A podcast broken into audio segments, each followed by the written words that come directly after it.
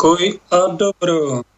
Vážení poslucháči, milé poslucháčky, vitajte pri počúvaní spirituálneho kapitálu na Slobodnom vysielači. Jeden zo zázrakov, ktorého som svetkom aj vy na tomto území, že niečo takéto sa verejne v éteri vysiela. Dnes s názvom Miráž. Keď sme mali blamáž, tak dáme do série niečo, čo sa podobné z francúzštiny a volá sa Miráž. A viete, čo znamená tento názov? Stretol som sa s ním pri návšteve Žiliny v centre mesta. Som sa tam stretol s mojim strýkom, čiže bratom mojej mamy, ktorý prežil väčšinu života v Kanade, ale s manželkou sa vrátil do Žiliny tam sa presťahovali, tam nejaký čas pobudli nedávno. Odišiel na väčšnosť tento môj striko. A sme sa vtedy pred pár rokmi tam v Miráži stretli, debatíme tam. A tak som ho obdivoval, lebo on bol dlho v, vo svete slobodnom, kanadskom, západnom a tak sme ho s bratom Petrom sledovali čo nám prezradí a povedal mi napríklad okrem iného termín etikoterapia, že teraz číta etikoterapiu a pred pár rokmi ja som nevedel, čo to je, nikto mi to nepovedal nádherná disciplína. Stibor Bezdek, zakladateľ, krásny doktor, zbožný, mravný, duchovný človek. Ďakujem, Milán. V Miráži, tuším, som sa to dozvedel. Žiline. No tak trocha sa nad Mirážom zamyslíme, čo v preklade znamená predstavte si, som si zistil a snáď si to zapamätáte, zíde sa vám to tak ako slovo blamáž, tak miráž znamená fatamorgána. To je niečo, čo vraj používame od 19. storočia a všimli si to tí, ktorí putujú po púšti, v karaváne, ťavy a sú vysmetnutí, dlho, dlho idú po tej púšti, nič okolo, iba samý piesok. U nás je niečo také nepredstaviteľné. Nejakých 1, 2, 3 tisíc kilometrov na Sahare dolu. V Afrike to je úplná realita. Tam, kde prekvitala vegetácia, je dnes púšť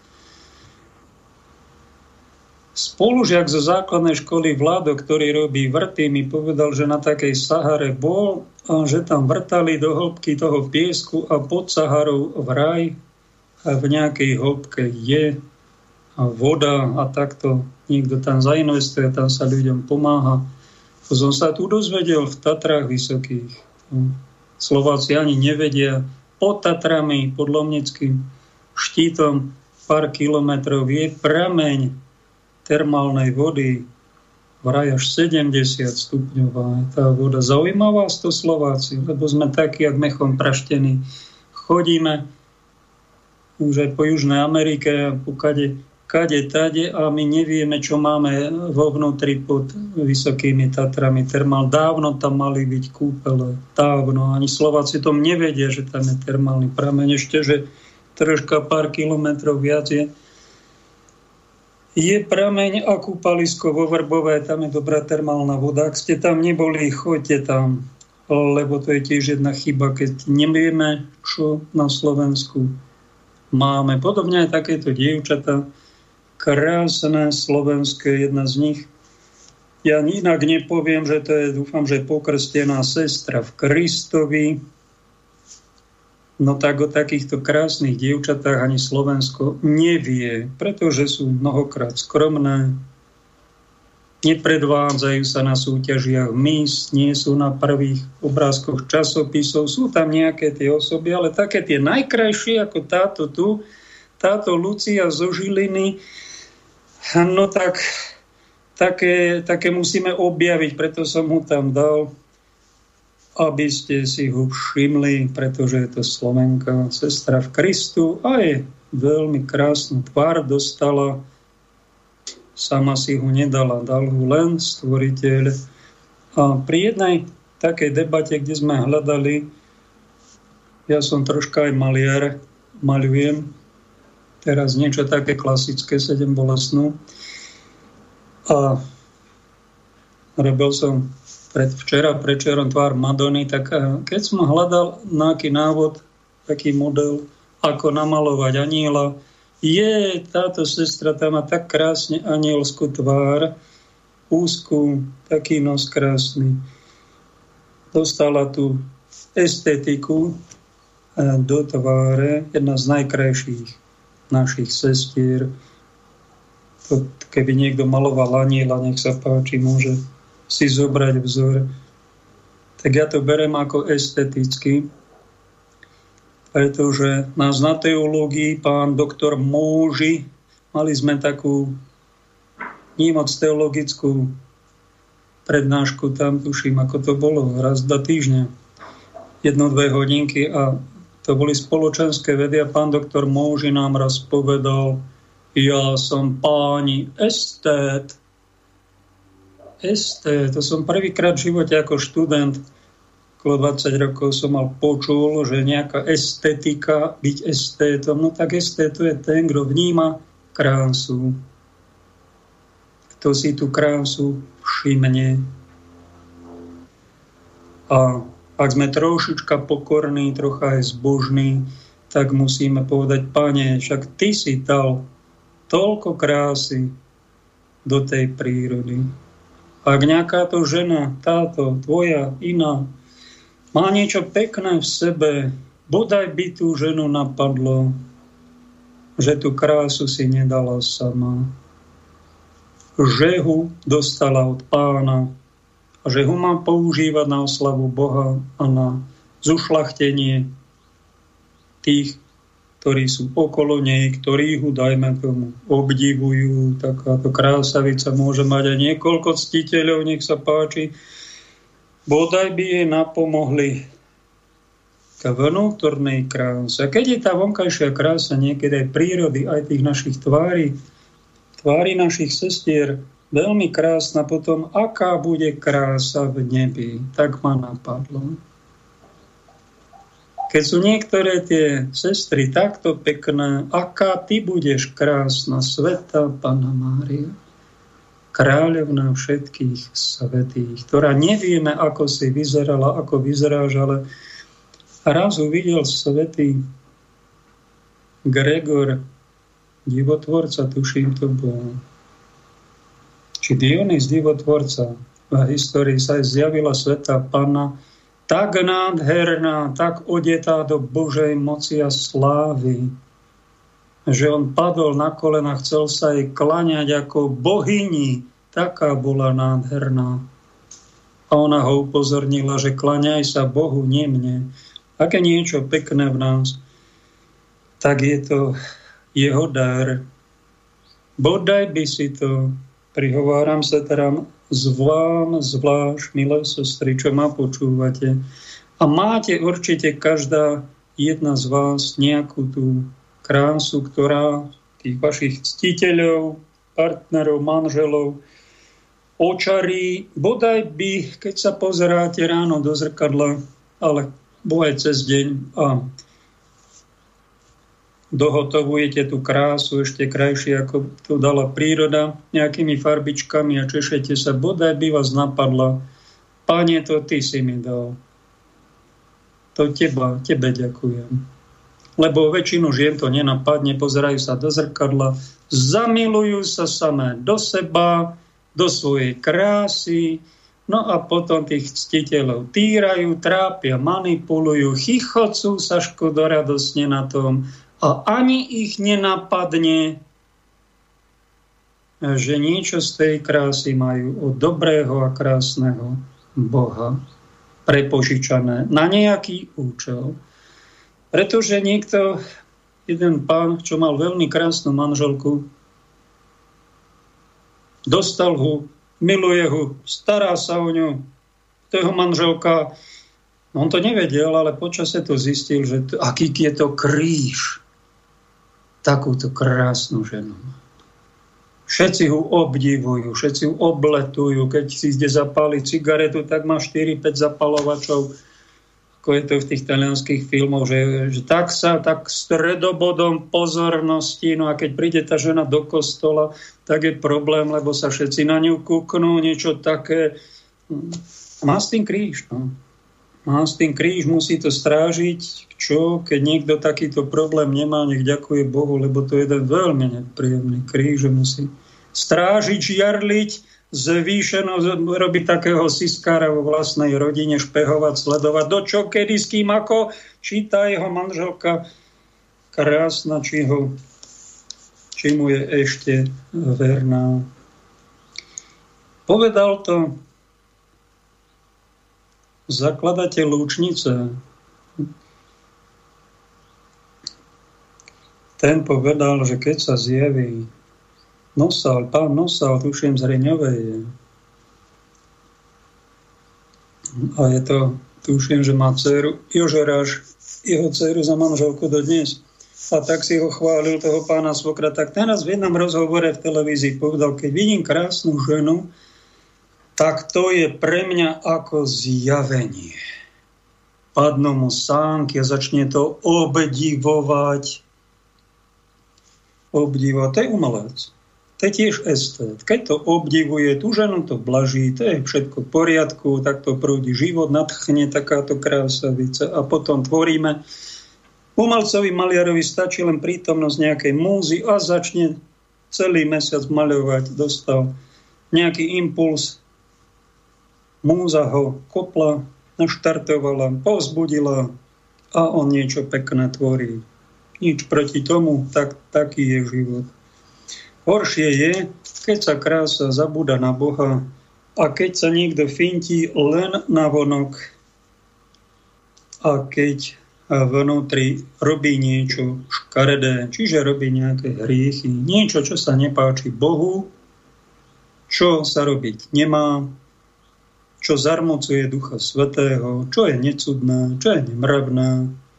A môže byť niekto krásny, krásny, tak je vnútri bude škaredý.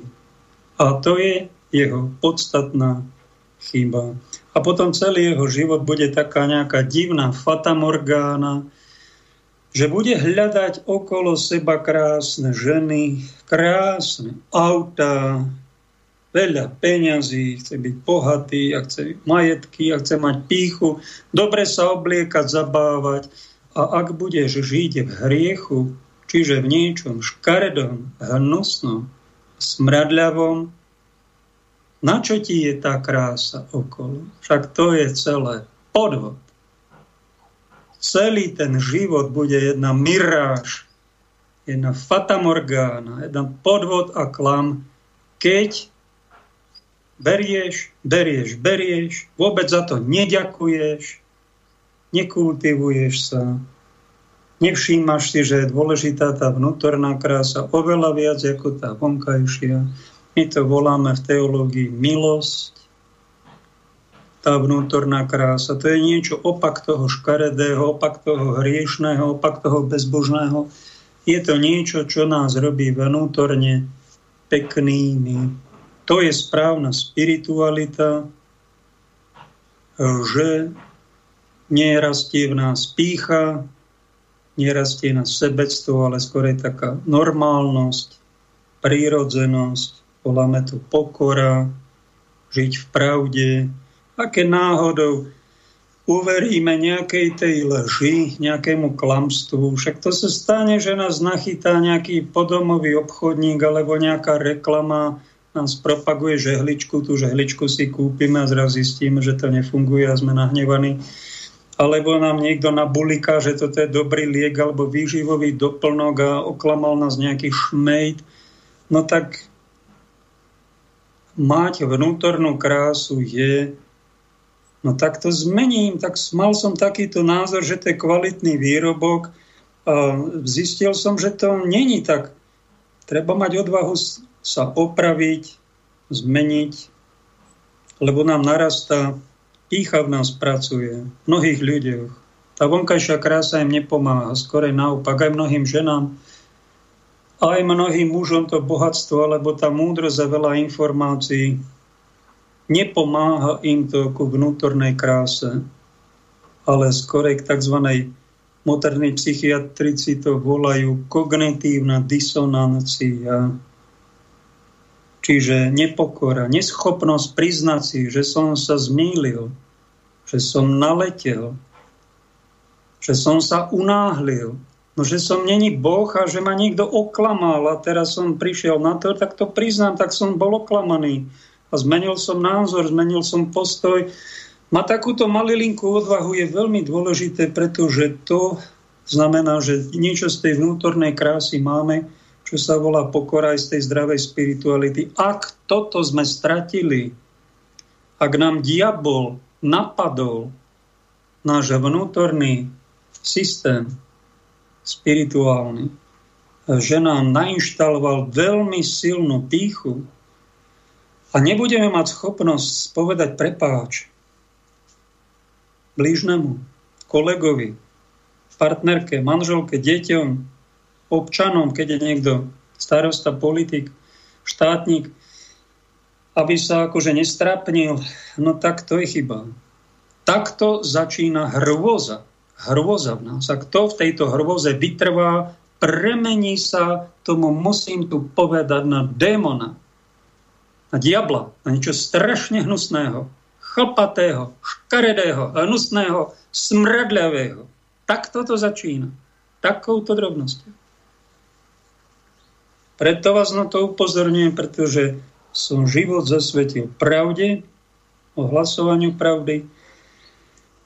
A toto patrí k takej kultúre človeka, aj k takej estetike, že robme niečo teda keď už robíme, nech nerobíme nejaké gíče, nepodarky, niečo odporné, niečo veľmi škaredé. Poďme pekný, tak ako sa tie dievčata páčia, fintia, krášlia, očarujú nás, doslova to telo ženské nás mužov očaruje, začaruje. Ženy majú moc a keď sú panenské, majú 10 krát silnejšiu tú moc Mali by, mal by im to niekto povedať, mám pocit, že to nikto nehovorí, že panenstvo žien je veľmi vzácne. Treba si ho vážiť, ctiť a netreba ho kradnúť nikomu. Mne sa to nepodarilo, vďaka Bohu, za život, aj keď ma obvinujú neprajníci z kade čoho, ale toto sa mi nepodarilo. Ani nechcem na tom nič zmeniť, že by som v tejto oblasti zašiel a niečo zlé urobil, pretože to, to gentleman nerobí ani esté. To je niečo egíčové, škaredé. To pochádza z veľkej pýchy. Sokrates, to je taký svetec, ktorý je mimo, mimo kresťanstva. V antickej filozofii gréckej filozofov tam bola Platonská akadémia, Platón, Aristoteles, Sokrates, jeden druhému bol žiakom, učiteľom a vošli do dejín filozofie antickej grécké ako hľadači pravdy. Bolo to okolo 400-500 rokov, tuším, pred Kristom. Tak ten už vtedy, pred 2,5 tisíc rokmi povedal, hlupák sa prezradí ako ten, kto veľmi rýchlo vznáša súdy a hlavne vo veľmi vážnych veciach. Klobúk dole za tento citát. Pán Sokrates.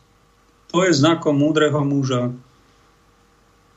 Že sa pýta, hľadá pravdu, nevynáša súdy, posudky a rozsudky, ako to robia všetci primitívy a veľmi škaredí chlapci a dievčatá, ktoré sa chcú zmeniť na bosorákov a bosorky, keď budú takto pokračovať. Toto je pícha, skrytá pícha nepriznať si chybu, klamať si, rehotať sa škodoradosne na nešťastí iného, odsudzovať, posudzovať, zatracovať a veľmi sa unáhliť.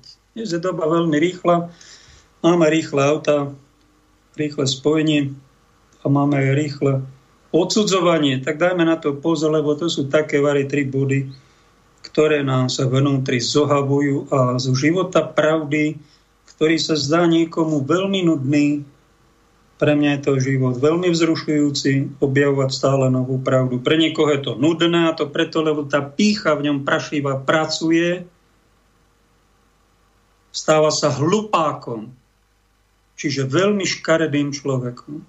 A tak ako duchovná žena, dúfam, že ma nejaké tie sestry počúvate, pozdravujem vás, Bodaj by ste boli také krásne ako táto krásavica vonku. Vnútri na tom pracujeme na vás, tak si prosím nezabudnite pripomenúť každý deň, ak je niečo vo vás pekné, vzácne, tak je to, Pane, tvoje. To Ty si mi dal. Ďakujem Ti za to. Tebe to patrí a Ty to použij na to, na čo si ma sem poslal. Toto robí krásne, dobré dievča vnútri. A rozumný človek, chlapec, muž, dospelý si každý deň pripomenie, čo vám dúfam, že som tu príkladom. Nie často to opakujem, ale zopakujem to aj teraz. Pane, ak je vo mne niečo múdre, inteligentné, nebojím sa povedať pekné, to si ty vo mne. To tebe nech je česť a sláva.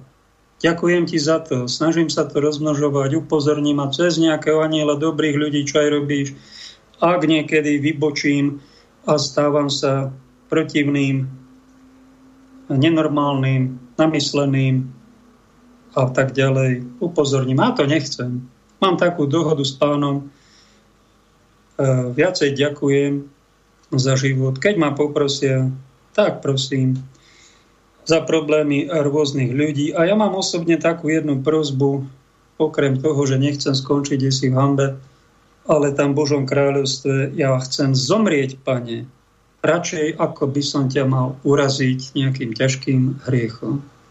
Ja sa nechcem ten deň ani prebudiť. To ťa pekne prosím. Takúto dohodu mám spá, takúto prozbu mám voči nebu a zatiaľ sa budím, tak dúfam, že pána neurážam niečím, ale ak by sa to malo stať, tak ja nechcem žiť. Na čo? Dávať facku Ježišovi? To je totiž ťažký hriech. Dať Ježišovi facku. Chytiť bič a začať ho bičovať. To sú ťažké hriechy. To je niečo strašne škaredé. Najprv to ľudia urobia v sebe, No a potom to robia na tých iných. A to, to je zmysel života, však to je taká fata morgána, taký podvod, taký omyl. To radšej nežiť. Povedala Ježiš na Judáša. Je lepšie tomu, ak má niekto zradiť syna človeka o vážnej veci, tak bolo by lepšie takému jedincovi, keby sa nebol ani narodil. To povedal Ježiš o Judášovi, o nikom inom. Zaujímavé, náš pápež František má v pracovní obraz Judáša a vyšlo normálne v observatére Románo článok na Veľkú noc. Tí katolíci sú vydesení z Františka, má takéto provokácie, takéto novoty zavádza. Kto vie, on povedal, kto vie, či Judáš je zatratený. No tak ale pápež František nečítali ste? Prosím vás, zjavenia svetej Veroniky Giuliani, tá bola v pekle a videla tam Judáša, že je v pekle zatratený, no tak ja neviem, keď to...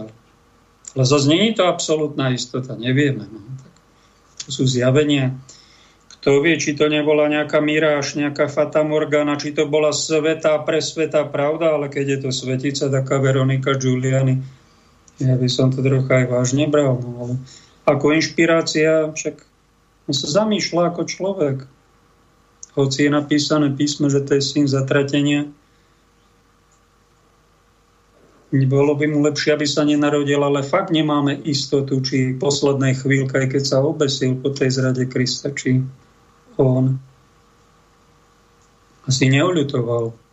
To uvidíme na poslednom súde, nám povedia detaily, všetky. To je niečo najstrašnejšie, keď niekto už robí hriechy proti duchu svetému, ide proti vlastnému duchu, klame sám seba povážnej veci prenasleduje kresťanov, čestných ľudí a je takýmto hlupákom, tak to nie takéto škaredé veci robí, pretože celý jeho duchovný život je nejaká miráž, nejaká fata morgána. No tak vás na preto upozorňujem. Čo si dáme? Máme tam pesničku, Peťom sme volali, že existuje, tak mi na Peťo Kršiak povedal nejaká pesnička Najkrajšie dievčata, tie nikto nezbadá. Tak tu sme ešte nemali a už sa ani nehrá v rádiách, tak dajme ho tam prosím, ako pauzu. Silvia, Silvia, Olivia, Alena,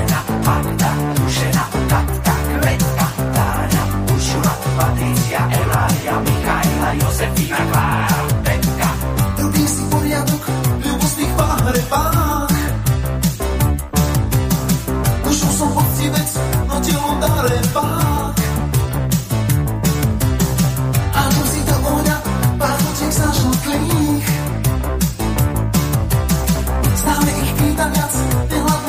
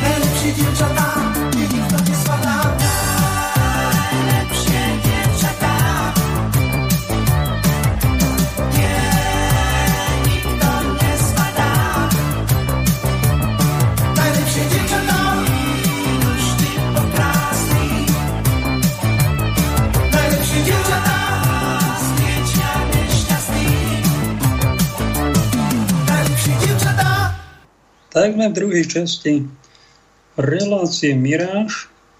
Ak niekto si zvolí správnu spiritualitu, tak sa stane aj takým normálnym, prirodzeným, ľubiacím, miernym, jemným, estetickým.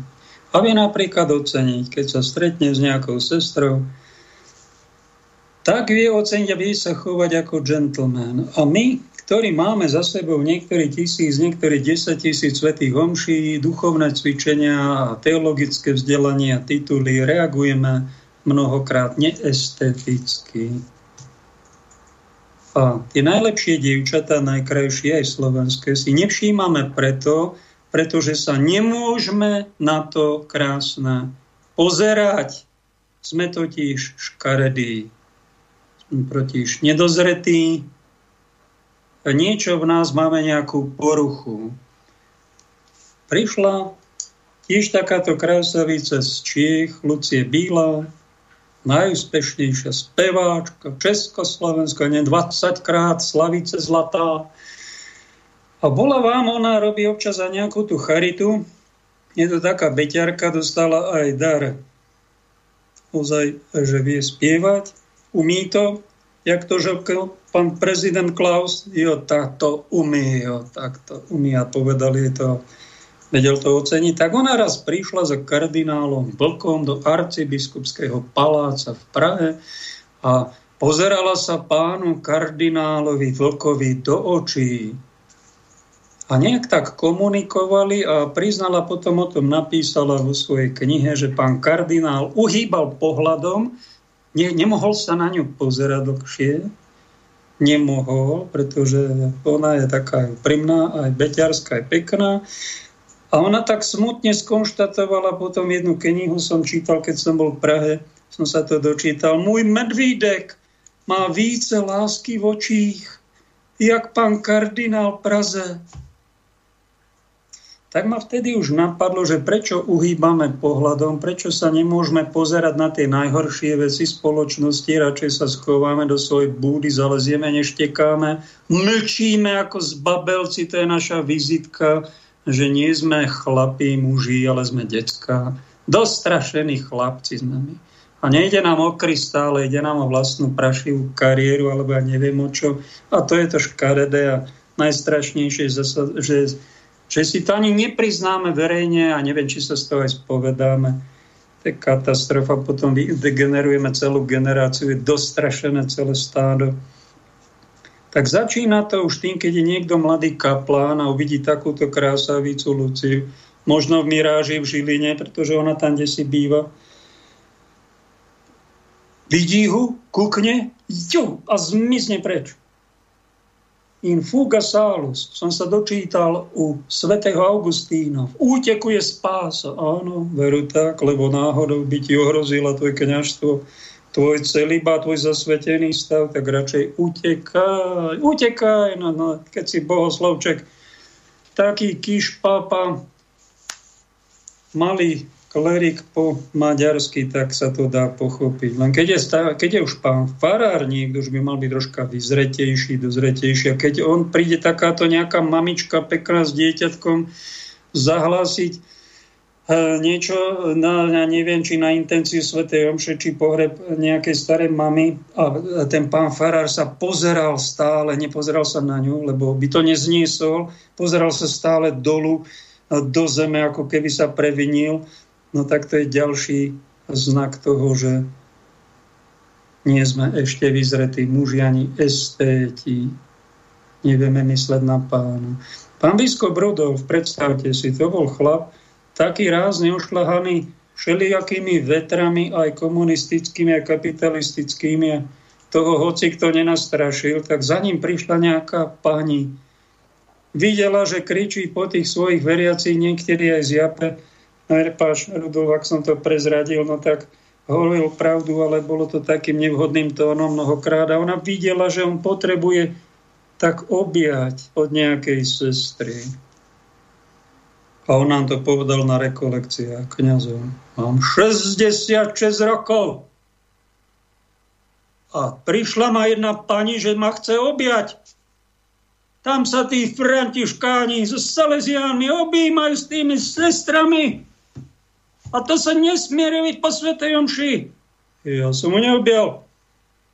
Pretože celý bát treba vydúpať a nenechať sa zvádzať takýmito ženami. 66-ročného biskupa prišla zvádzať. No Robo Bezák na to povedala, už sme doma, no tak on to v tejto oblasti nebol doriešený mal takú nejakú zvláštnu asi beňovskú alebo nejakú postbeňovskú spiritualitu, kde videl v objatí už niečo hriešne zlé a tým sa zneľučťoval. Bolo to vydupané, bola to čistota, ale bola to taká, no keď niekto už potom z tej čistoty je nepríjemný a kričí a je nešťastný a není ani zdravý, tak potom sme sa zamýšľali, či toto je tá správna spiritualita. Asi nebola. Stalo by sa mu niečo, ako sa mne stalo, nejakú sestričku som nedávno reholnú, donesla mi nejaké veci, pomoc. Ďakujem a išla s niekým a objala ma ako sestra čisto. Ja som mu pekne objal, sestra v Kristu. Nič sa zlé nestalo, ale ako dobrá sestra dobrého brata ona objala vo mne Ježiša a pánu Máriu vo všetkej počesnosti a sme sa rozlúčili. A ten pán biskup Rudolf, keby tú sestru, hoci mal 66 rokov, ako taký otec objal, myslíte si, že by zhrešil? Však nie. Nevládal to urobiť, pretože by ho to pokúšalo a neviem, či by nespal do rána, či by zhrešil, či ako, čo by spravil, ale tak ako otec a tá sestra videla, že potrebuje troška tej ľudskej lásky, toho objatia. Keď je nejaká spiritualita, ktorá hovorí o Bohu a není tam ľudská prirodzenosť, není tam normálne, dozreté ľudské vzťahy, není tam toto bratsko-sesterské alebo otcovsko-cérine objatie prítomné v tejto spiritualite, tu začína pícha, začína niečo škaredé. A viete, prečo o tom rozprávam? Pretože máme plné ústa Krista. Máme všetko v cirkvi. Máme sviatosť, všetko. A zjapeme tu na seba. Alebo máme plné gate. Nepovieme pravdu. Čušíme. To, že prídeme svoj kariéru, o čom je to? O ničom. Fata Morgana. No zatratenie, ja neviem, asi z toho, ne... to je ťažký očistec. A keď mi protestanti tvrdia, že žiaden očistec není v Biblii, tak im poviem, a vy nevidíte milión príkladov tu na zemi, že tento život je taký očistec pozemský. Ako môžete tvrdiť, že očistec neexistuje? Ja mám na to 7 miliard dôkazov, že očistec je na tejto zemi. A nielen vo svete, ktorý ešte není odsúdený ani zatratený, hoci sa on zrazí s pravdou a skončí veľmi škaredo.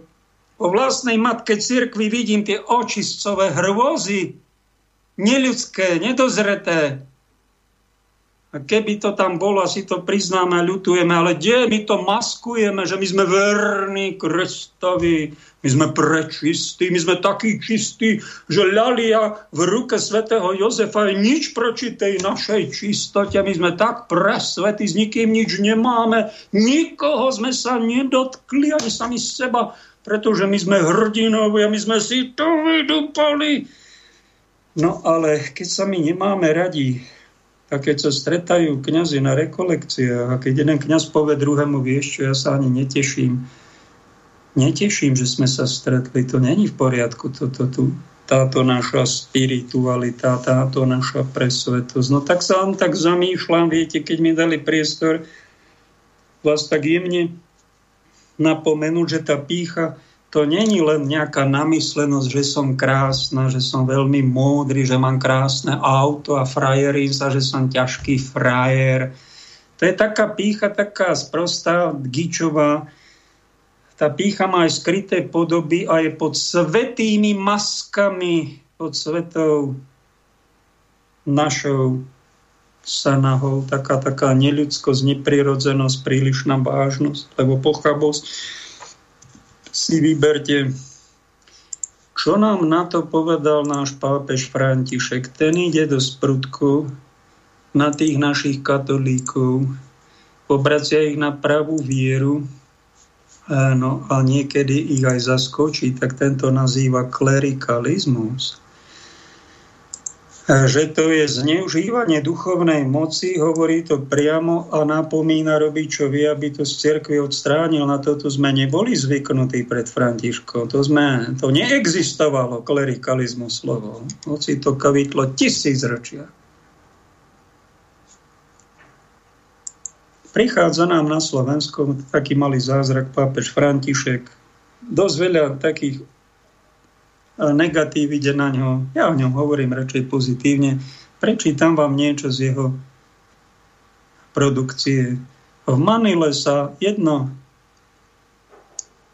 malé dievčatko s plačom pýtalo pápeža Františka, prečo deti musia tak veľmi trpieť chudobou, násilím, útlakom, zneužívaním. Pretože toto dievčatko, to vie koľko malo rokov, to všetko zažilo. Sú okamihy, keď nedokážeš človeku odpovedať. Môžeš ho jedine objať a plakať s ním.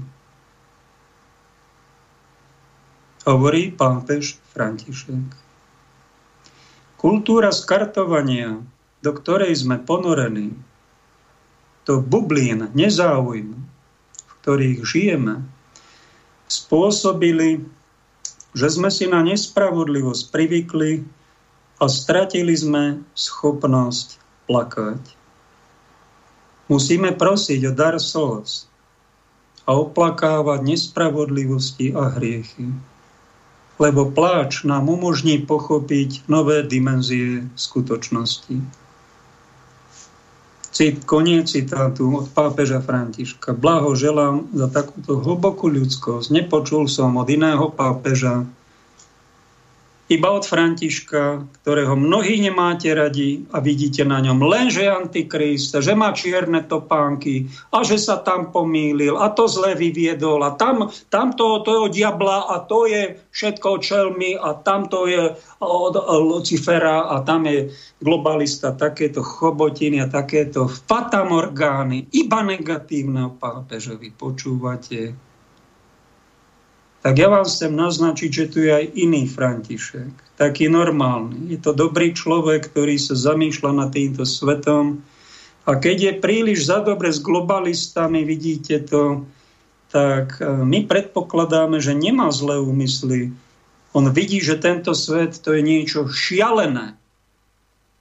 Také nožnice sú medzi bohatými a chudobnými. Ja predpokladám, že keď sa on dal s Ročeldovcami do nejakého pani baronkou Rothschildovou a založili tam nejaký ideu nejakého inkluzívneho kapitalizmu, tak to nerobí preto, že potrebuje 10 krát väčší Vatikán, ako má, a 100 krát väčšie majetky a peniaze, ale robí to preto, lebo mu záleží na tých chudobných. Pretože tento systém, v ktorom žijeme, je šialený systém. Šialený neludský šialené nemierny diabolský systém. A on sa možno nazdáva, e, že snáď príde niečo lepšie, snáď sa o tých chudobných trocha viac postará. No, má názor na vakcíny, ako má, že to je dar Boží. V tomto bode si myslím, že sa Mília nemá dobrých poradcov a odklopujú ho, ja neviem, či úprimní priatelia, keď, mu, keď ho nenapomenú, že existujú aj iné názory a že sú medzi nami jedinci, ktorí tvrdia, že veria Boha a podobné správy, že vakcína môže urobiť aj niečo zle. Nechcú počuť, neráčia sa nad tým vôbec zamyslieť. A je tu vážne podozrenie, že majú v sebe fatamorgánu, že uverili vo svetú vakcínu, ktorá nemá žiadne vedľajšie účinky, že robí iba dobro že odporučil sám pápež, tak to musí byť neomilné, hoci on nemá vôbec zdravotnícke vzdelanie. Je tu veľmi silné podozrenie, že sú to ťažko postihnutí infantilitou jedinci, ktorí sa modlia nie k Bohu, ale k nejakému nesvetému infantilovi a možno aj sociopatiovi už, o ktorých sveta Bernadeta Subiru povedala presnú definíciu ja sa bojím už iba takýchto zlých katolíkov, ktorí si takúto správu, ako vám prečítam, nechcú vypočuť, nechcú sa na ňu ani zamyslieť, nechcú svoj názor absolútne zmeniť. Tak ich vyzývam, aby s tým prestali, s touto fatamorgánou v ich hlavách. Majú nejakú dutinu a tam majú tú fatamorgánu a tam to majú poriadne, tak mene Ježiša Krista, Fata Morgana, choď preč. A bodaj by tam prišlo niečo ľudské, dobrotivé, láskavé a objektívne. Mária Živena Kotalová píše na Facebooku. Dobrý večer. Dnes som sa stretla v Zelovoci so známym a veľmi smutným, uboleným spôsobom hovoril, že mu zomrela 13-ročná vnúčka. Príčina bola, nežiadúce účinky po vakcíne. Od druhého roku to dieťatko je krátkeho života tie vakcíny dostávalo a zhoršil sa ich zdravotný stav. Po vakcíne, nie proti covidu, ale takým, ja neviem, čo to tam tým deťom dávajú. Zbytočne. Majú zápal, majú autizmus, sú poškodené. Mami kričia, mami to oznamujú. My to nechceme počuť. My sme kreténi, neľudia. Kláňame sa tu neviem komu. 11 rokov sa rodičia, aj starí rodičia trápili s takýmito diagnózami tohto do dvoch rokov zdravého dieťatka, ktoré sa objavili hneď po takejto vakcinácii. Do dvoch rokov to bolo zdravučké dieťa, píše Mária Živená. Bolo ťažké počúvať tento smutný príbeh. Opäť som si potvrdila, že žiadna vakcína nie je potrebná do telíčka dieťaťa aj do tela dospelého. Je to hnutie za slobodné očkovanie. To hnutie není zlé. Treba ho rešpektovať. A keď to matky cítia, vakcína není všetko. Je tu imunita daná od Boha. Vakcíny sú dielom človeka a sú tam kadejaké prísady. Môžu robiť aj zlo. Kto nechce o tom počuť, není to dobrý človek. Není to človek dobrej vôle. To zlý katolík, ktorého sa sveta Bernadeta bojí. 150 rokmi to povedal. Ďalšia Sania Zelena píše, áno, mám kamošku v Chicagu. Napriek tomu, že je svokor dva dni po vakcíne umrel na infarkt, bol 70-ročný a nebol chorý, musela dať zaočkovať oboch synov, inak by nesmeli späť na college čiže na internát vysokej či strednej školy. To je normálne, to je tiež niečo nie estetické. Preto o tom vysielam, pretože aj to je život. Tým nechcem povedať, že celý očkovací program je zlo a robí iba zlo a lekári sú špiny, svine, to, to som nepovedal. Len sa zamýšľam, ako človek, ktorý nechce šíriť fatamorgány a jeden extrém iba pozitívne, iba negatívne, ale snaží sa zamýšľať nad životom a chrániť človeka. To by mal robiť normálny, slušný človek. Máme tu v cirkvi aj iné názory. Ducha Svetého nemajú len hierarchovia, iba pápež a vo všetkom je neomilný. To je fatamorgána, to není pravda. Pápež je neomilný vynimočne v otázkach viery a mravov, sa jedná o veľmi vážne veci, nie v tom, keď hodnotí nejaké očkovacie látky, či sú vhodné, či nevhodné. V tomto neomilný nie je. Skôr sa mi zdá pravde bližší tento názor od jedného pustovníka v Polsku. Otec Daniel píše, ja som osobne odporcom vakcín. Mnohí lekári hovoria jasne, to sú experimentálne prípravky. Prosím, aby ste sa snažili neprijať tie tzv. vakcíny. Ako kniaz mám povinnosť o tom hovoriť. A modlíme sa. Žiaľ, církev bola zapojená do tejto propagandy covidovej, očkovacej, vírusovej politiky, geopolitiky presnejšie. Aj to, že v niektorých miestach vo farnostiach sú tzv. očkovacie miesta. Otec Daniel radí, církev by mala byť čo najďalej od toho, aby sa nezapájala do toho, že ľudia budú otrávení či poškodení. Veľa ľudí už trpí kvôli tým tzv. vakcínám. Mnohí už majú zdravotné, fyzické, psychické problémy. Tiež veľa aj mladých umiera. To sú pravdivé, potvrdené informácie z prvej ruky, ktoré mi hovoria, že ich známi, príbuzní zomreli hneď po očkovaní. Ani štát, ani firmy, ktoré ich produkujú, neberú zodpovednosť za tieto tzv. vakcíny. To je strašné, aby sme ešte podpisovali, sami na to dali súhlas, že nás otrávia či poškodia. Musím o tom hovoriť. To mi prikazuje svedomie srdca, to mi prikazuje Duch Svetý. Aby som vám o tom milovaný povedal. A prosím, aby ste neočkovali deti a mládež, otrávia nám pokolenie, náš národ. A odporúčam vám, aby ste prijali iné vakcíny v dvoch dávkach. Svetú spoveď a sveté príjmanie.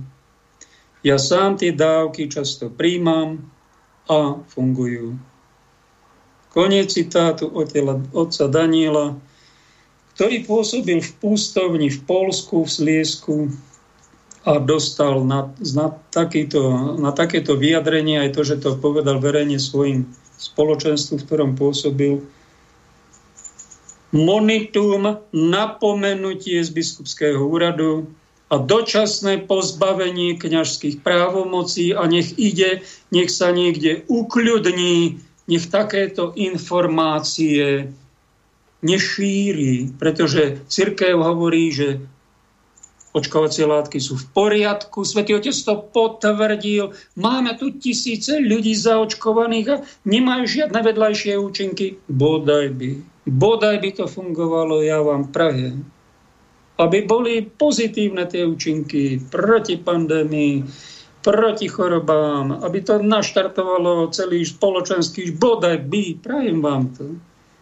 Aj si myslím, že z časti sa také niečo aj deje, len sú to aj hlasy také varovné, ktoré sú trestané, ako bol potrestaný otec Daniel, sú nepovšimnuté, hoci to není názor len jedného pustovníka z Polska. Máme tu názory aj biskupov. Tí európsky ani aj sú nejako tak zvláštne ticho. Počul som, že majú zakázané sa vyjadrovať proti vakcínam, proti tomuto programu vraj z Vatikánu. To je taká interná tajná informácia, preto tí biskupy sú tak akože ticho, ale zaujímavé, odvahu nabrali americkí biskupy a tí sa nám ozývajú že očkovanie má byť dobrovoľné. To je totiž katolícka náuka. A nesmie byť žiadne, na, žiaden nátlak vyvíjaný na ľudí, pretože nám tu rastie napätie, cítime to vo vzduchu. Dosť ľudí je nútených kvôli práci prijať tento experiment a im sa do toho nechce, majú výhrady vo svedomí a niekto šliape po ich ľudských, občianských aj kresťanských právach a nikto v cirkvi tu na okolí nehovorí, že oni majú právo na tzv. výhradu vo svedomí. Moje svedomie mi hovorí, že o tom mám hovoriť, tak o tom v pokoji hovorím, pretože to je jedna z vecí, podstatných vecí, ktorá patrí k etike ľudí dobrej vôle, ku kresťanskej hodnote a k náuke katolíckej cerkvi, že toto sme povinnými ohlasovať. No a keď my to neohlasujeme, tak máme nejakú dutinu v hlave, nejaký strach, obavy, alebo nemáme jasno, jedno z toho, alebo ešte tri veci ďalšie, čo neviem, ale to není normálna reakcia, to je niečo, nejaká fatamorgána, v ktorej my žijeme. A tí, ktorí troška majú jasnejšie, mali by odvážne toto povedať, čo som povedal. Pridal sa k tomu aj náš René Balák, pán doktor, študovaný na univerzitách, ktorý má sériu, sériu zaujímavých komentárov, videí na Facebooku, na YouTube, tak si niečo z jeho produkcie vypočujeme. V súvislosti s tou ilúziou jednoty je tu svetlo, ktoré je do istej miery prekvapujúce, pretože sú katolícky biskupy, arcibiskupy, ktorí jednoznačne odmietajú tento eugenický sociálno-inžinierský program, ktorý sa eufemisticky nazýva očkovanie.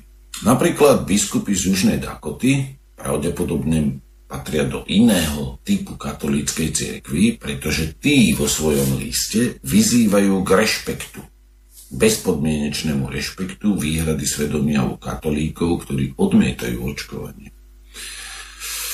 Čiže si kladiem otázku, že o aký doktrinálny a morálny základ učenia cirkví sa opierajú, keď biskup napríklad, alebo arcibiskup v Chicagu hovorí pravý opak. Pravdepodobne do Južnej Dakoty ešte covidové náboženstvo v takej miere nedo, neprišlo a kult svetej vakcíny ešte nie je rozšírený. Dokonca v tom ich e, oficiálnom stanovisku sa píše, že katolíci s dobre formovaným svedomím, ktorí sa nechcú očkovať, by mali použiť výhradu vo svedomí. Čuduj sa svete. V tom istom štáte USA biskupy určitého, na určitom teritóriu vyzývajú kresťanov katolíkov s dobre sformovaným svedomím, aby použili výhradu vo svedomí ak nesúhlasia s týmito experimentami na ľuďoch. A biskup z nejakej inej diecézy hovorí pravý opak. Tak sa pýtam, majú doma na poličkách, v kanceláriách, v pracovniach tú istú Bibliu? Alebo majú tie isté dokumenty katolíckej cirkvi? Alebo sme svedkami niečoho, čo som eufemisticky nazval ilúziou jednoty. Podľa biskupov z Južnej Dakoty nikto nemá kresťanov katolíkov právo nútiť ich, aby sa očkovali proti COVID-19. Zaujali totiž stanovisko aj k mnohým iným aspektom tohto problému, ktoré veriacim teda ležia na srdci. Duchovní z Južnej Dakoty považujú rozhodnutie o prijatí alebo odmietnutí tohto experimentu za intimné a osobné. Fúha, u nás na Slovensku som niečo počul o spoločnom dobre, spoločnej zodpovednosti, kolegialite. Z Vatikánu sme počuli, že to je úkon lásky. Um, Bývalý nuncius sa vyjadruje, ako keby bol konšpirátorom. Podotýkam, že konšpirátorom bol aj Noé, ktorý staval koráb a všetci ho mali za blázna. Až do momentu, kedy nenastala potopa. Veľmi zvláštna doba. Skutočne veľmi zvláštna doba. Ešte trošku zacitujeme. Katolík môže po zvážení relevantných informačných a morálnych zásad dospieť k záveru, že je správne alebo nesprávne dostať jednu z dostupných vakcín proti COVID-19. Napísal biskup Donald de Groot a Peter Mogič, neviem, jak sa to číta, z Rapid City, druhý, ten prvý je zo Sioux Falls. To je veľmi zvláštne, toto stanovisko, pretože v istom zmysle nemá v sebe vnútornú logiku, ale keď človek zváži dostupné alebo teda relevantné informačné nejaké zdroje a zohľadní a zváži morálne zásady, tak môže dospieť k dvom protikladným deriváciám, záverom. Derivuje dva protikladné závery. To je tiež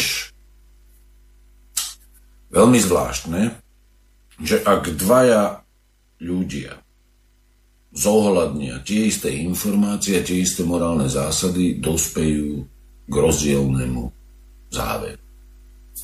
To vyjadruje logické schopnosti súčasnej katolíckej cirkvi. To vyjadruje úroveň kritického myslenia.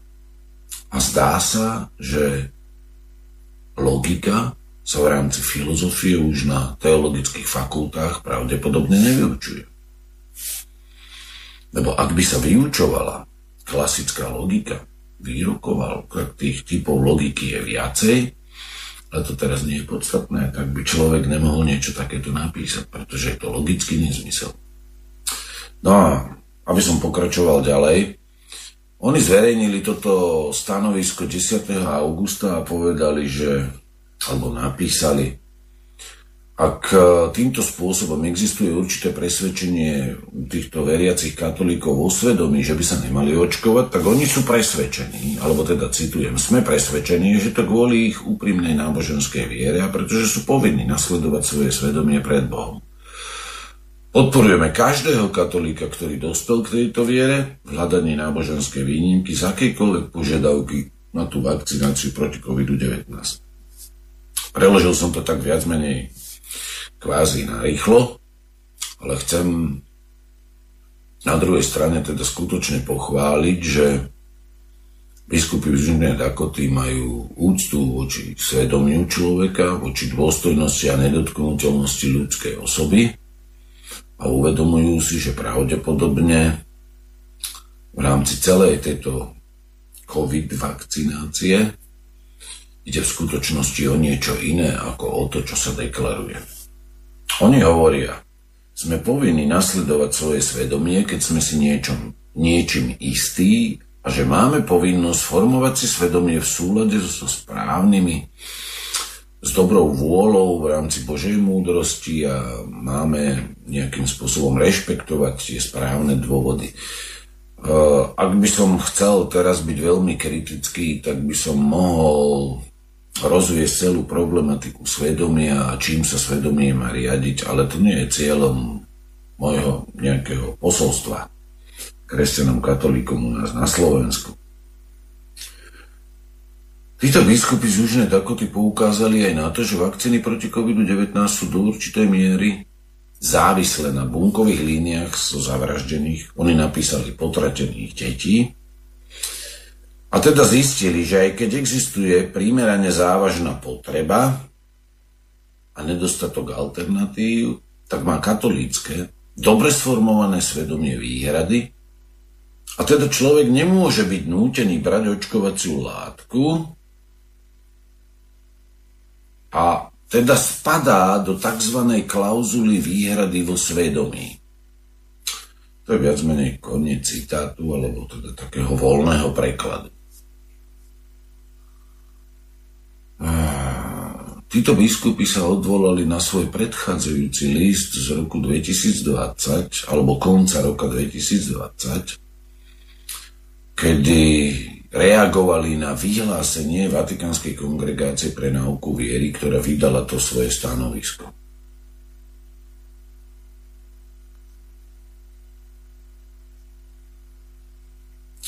Povedali, že síce očkovanie proti COVID-19 nie je morálnou povinnosťou, ale na druhej strane použili termíny ako akt solidarity a charity, alebo možno aj, že sa jedná o charitatívne dielo. To z úcty voči týmto ľuďom nebudem ani komentovať, pretože s týmto podobným sa stretávame od určitých ľudí aj u nás na Slovensku a jednoducho nie je to z objektívneho teologicko-morálneho hľadiska pravdivé. Ale koho už dnes zaujíma pravda? Na druhej strane, na počudovanie, keď si to tak porovnáte, je to akt solidarity a lásky, alebo charity v istom zmysle, ale to by tam bol iný termín. A na druhej strane sa máme právo slobodne riadiť svojim svedomím. No a povedzte mi, drahí Slováci, z hľadiska logiky. Ja si myslím, že svedomie každého človeka nejakým spôsobom pohýňa k tomu, aby bol solidárny, aby teda konal skutky lásky. A ako to potom dať do súladu? Že na jednej strane máme právo slobodne sa riadiť svojim svedomím a to svedomie môže byť hociaké. Čím sa bude riadiť to svedomie? Covidovým náboženstvom alebo kultom svetej vakcíny, alebo sa bude riadiť tým, čo je napísané v Biblii. Biskupy tvrdia v Južnej Dakote, že nemôžeme byť nútení konať proti svojmu svedomiu, to je nútiť nás robiť niečo, čo považujeme za nesprávne. A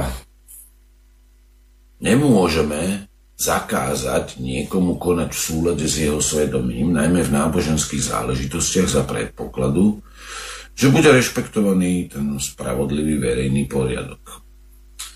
Toto je v augustovom vyhlásení. Ja to nebudem do hĺbky analyzovať, lebo na to nie je čas.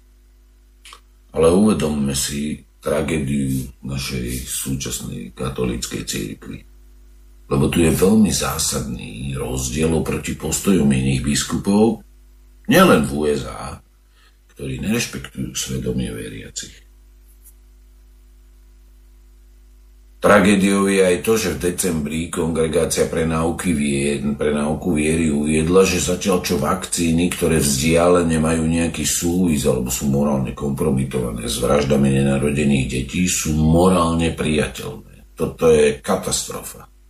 To, čo bolo pred pár rokmi nepriateľné, tak sa v decembri 2020 stalo priateľným. Viete, to je piruje to o 180 stupňov alebo o 360 stupňov? Ďakujem, pán doktor René, za tieto slova, ktoré hovoria nie fatamorganisticky, ale tak realisticky, čo sa vlastne deje v našej matke katolíckej cirkvi. Tu na Slovensku je nám predstierané, že biskupy majú jednotu, sú zjednotení s pápežom, že všetko je v poriadku, a poďte sa dať zaočkovať, poďte mávať pápežovi a budete spasení a zachránení pred covidom a javnými chorobami. To je taká ilúzia, taká fata morgana, ktoré myslí, reálny, reálny stav je taký, že v samej katolíckej cirkvi je ilúzia jednoty a biskupy sú jedni za, druhý proti, na väčšina z nich mlčí, nejaký jednotlivec chce ísť do väzenia za to, že takúto vakcínu nepere a máme tu Spojených štátoch kardinála Siupiča, ktorý svojim kňazom a všetkým cirkevným zamestnancom nariadil povinnosť sa vakcinovať, lebo, lebo čo? Bu, bu, bu. Prídu o kňažstvo, prídu o prácu, pôjdu z cirkvy preč, či ako? No, aby sme neboli až takí strašní, nariadili sme to ale uh, sú tu nejaké výnimky, ale tie musia potvrdiť dvaja zdravotnícky pracovníci a niekto z biskupského arcibiskupského úradu. Ten rozhodne, či niekomu dáme výnimku uh, z tej vakcinácie. No a toto robí, toto robí to situácia v katolíckej cirkvi v Čike, ktoré má 9 miliónov obyvateľov. No a celkom iný postoj majú biskupy v Južnej či Severnej Dakote, v Kolorede aj niekde inde. To je reálny stav v Amerike, v katolíckej cirkvi. A keď narazíte na takéto takúto fatamorgánu, že všetci biskupy sú jednotní, jednotne hája Božiu pravdu, no tak narazíte na realitu, zrazíte sa s ňou a mnohí katolíci sú aj na Slovensku vydesení. Oni takéto niečo s takouto pravdou nie sú konfrontovaní, nie je im to v oficiálnych médiách vysvetlené a dávajú sa im tu nejaké jednostranné rozprávočky aj o ideálnom stave v cirkvi, ktorá nebola, nie je a nebude ideálna. Náš pán kardinál Tomko povedal, cirkev tvoria ľudia, netvoria hu a nie niekedy umilní ľudia, aj hriešní ľudia doplňam aj nejakí niektorí, aj zlomyselní ľudia. To som nepovedal ja, ale to povedala sveta Bernadeta Subiru, tá už v nebi na oltári, že ona sa bojí iba zlých katolíkov. To, to som nechcel povedať, že všetci ste zlí katolíci, ale sú medzi nami zlí katolíci. Ľudia zlej vôle. To je realita. A ona sa bojí nie diabla, ani zatratenia, ale iba zlých katolíkov. Veľmi zvláštna veta. A my reagujeme ako? No takže to neexistuje, hlava do piesku a poďme omšičkovať, poďme sa modlikať a keď, e, čo, má, čo si má o tomto človek, taký katolík, pomysleť? No tak je to situácia, aká tu bola, to není len teraz, v Amerike špeciálne, to je celosvetovo a teraz buďme úprimní, je to jednoducho, je to takto a nie, nenadávajme jeden na druhých. Jedni sa prikláňajú k jednej verzii, druhý k druhej. Zaujímavá situácia nastala v januári po voľbách, keď odstránili Trumpa, pravdepodobne sfalšovali voľby a dosadili si tam za prezidenta zbožného katolíka Joea Biden, ktorý sa modlí rúženec, chodí k sviatostiam na sveté omše, ako druhý prezident v histórii Spojených štátov, koľko to má Amerika, 245 rokov, či viac menej, boli iba dvaja katolíckí prezidenti. Prvý bol John Fitzgerald Kennedy toho zastrelili a vraj preto, lebo začal vydávať nie zelené doláriky, ktoré boli pod Fedom a pod týmito nosatými faraónmi. On ich prekúkol a povedal, my budeme, vláda Spojených štátov bude vydávať červené doláre a my sa osamostatníme od vášho systému a budeme vlastnú, vlastnú menu mať. No prešlo nejakých pár dní, týždňov a kto si ho zastrelil. Vraj šofér a je medzi takými snáď polomúčeníkmi, keď aj nemal svetý život za sebou, ale zomrel za nejakú hodnotu, o ktorej sme všetci mlčali 50 či koľko rokov, odkedy je to, či 60 No ani nevieme prečo. To preto to. A to sa nedozviete v mainstreame, sa na alternatívnych weboch dozviete tieto fakty. Mainstream má nejaké akty, nejaké fatamorgány, nejaké rozprávočky a raz sa na seriózneho, ale nepovie vám podstatné informácie. Takisto v katolíckom mainstreame sa nehovorí otvorene o tom, že keď prišiel pán Joe Biden ako zbožný katolík, tak vzniklo v biskupstve Spojených štátov silná radikálny odpor. Čo je toto za katolíka? Vy sa nehambíte, pán Biden, chodiť na omše a vy verejne hovoríte o tom, že potrat je dobro. Odporúčate ho, že vy ste tu za propagandu smilstievel BGTI. Vy sa nehambíte chodiť na omše a niečo začneme... Arcibiskup Gomez, tuším, predseda biskupskej konferencie z Los Angeles, ten išiel dosť tvrdo na to a pridali sa ďalší. No a z Vatikánu hasiaci prístroj a utlmili vášne. Nie, nie, nekonfrontujte to tak a Siupič, kardinál v Chicagu, ten zase začal obhajovať, to nemôžeme ísť takto prudko na pána prezidenta, však to musíme pochopiť, on robí, čo sa mu dá Treba vidieť na ňom tie pozitíva. On je katolík, on má skúsenosti, bol to viceprezident Obama, aj kresťan katolík, on chodí na liturgii k církev, môže veľmi veľa dobra pre církev sa môže urobiť, keď tam budeme mať katolíckého prezidenta. No tak dobre, my sa tešíme, že je to katolík, ale prepáčte, on chodí na omše a chce chodiť k sviatostiam. Vrajmo niektorí preláti to sveté príjmanie dali. Niektorí to aj odmietli a je tam nejaká diskusia, konferencia, čo s Bidenom, prezidentom, katolíkom, ktorý podpisuje potraty aj v zahraničí, že je to úplne normálne a že to je legálne a že to je demokratické potraty robiť po svete. A to, to nie je jeden, ale tisíce a nie či milión. Tam je tých potratov. Čo on za... A však on povedal, ja som osobne proti potratom ja s tým nesúhlasím, no tak ale keď ste osobne proti tomu ako katolík, tak nasaďte sa v tej funkcii amerického prezidenta, aby sa takéto zlo nerobilo. No to ja nebudem, prečo by som to ja robil, však to si odhlasoval parlament a s ním a to, to títo lordi odhlasovali, že to je ľudské právo, sme v demokracii, ja to len podpíšem, čo oni odhlasovali a uvediem do života ten predpis, čo tí poslanci odhlasovali. To je demokracii súžijeme. My nemôžeme mať katolickú totalitu, jak v stredoveku. To je postoj Joea Bidena. Nevedia, čo s ním majú robiť. On sa prezentuje, že je zbožný katolík Vatikán mlčí, požehnáva to a práve pánu prezidentovi nech sa mu teda darí. Biskupy sú umlčaní, aby sa nebúrili proti nemu. No, máme takú zvláštnu situáciu.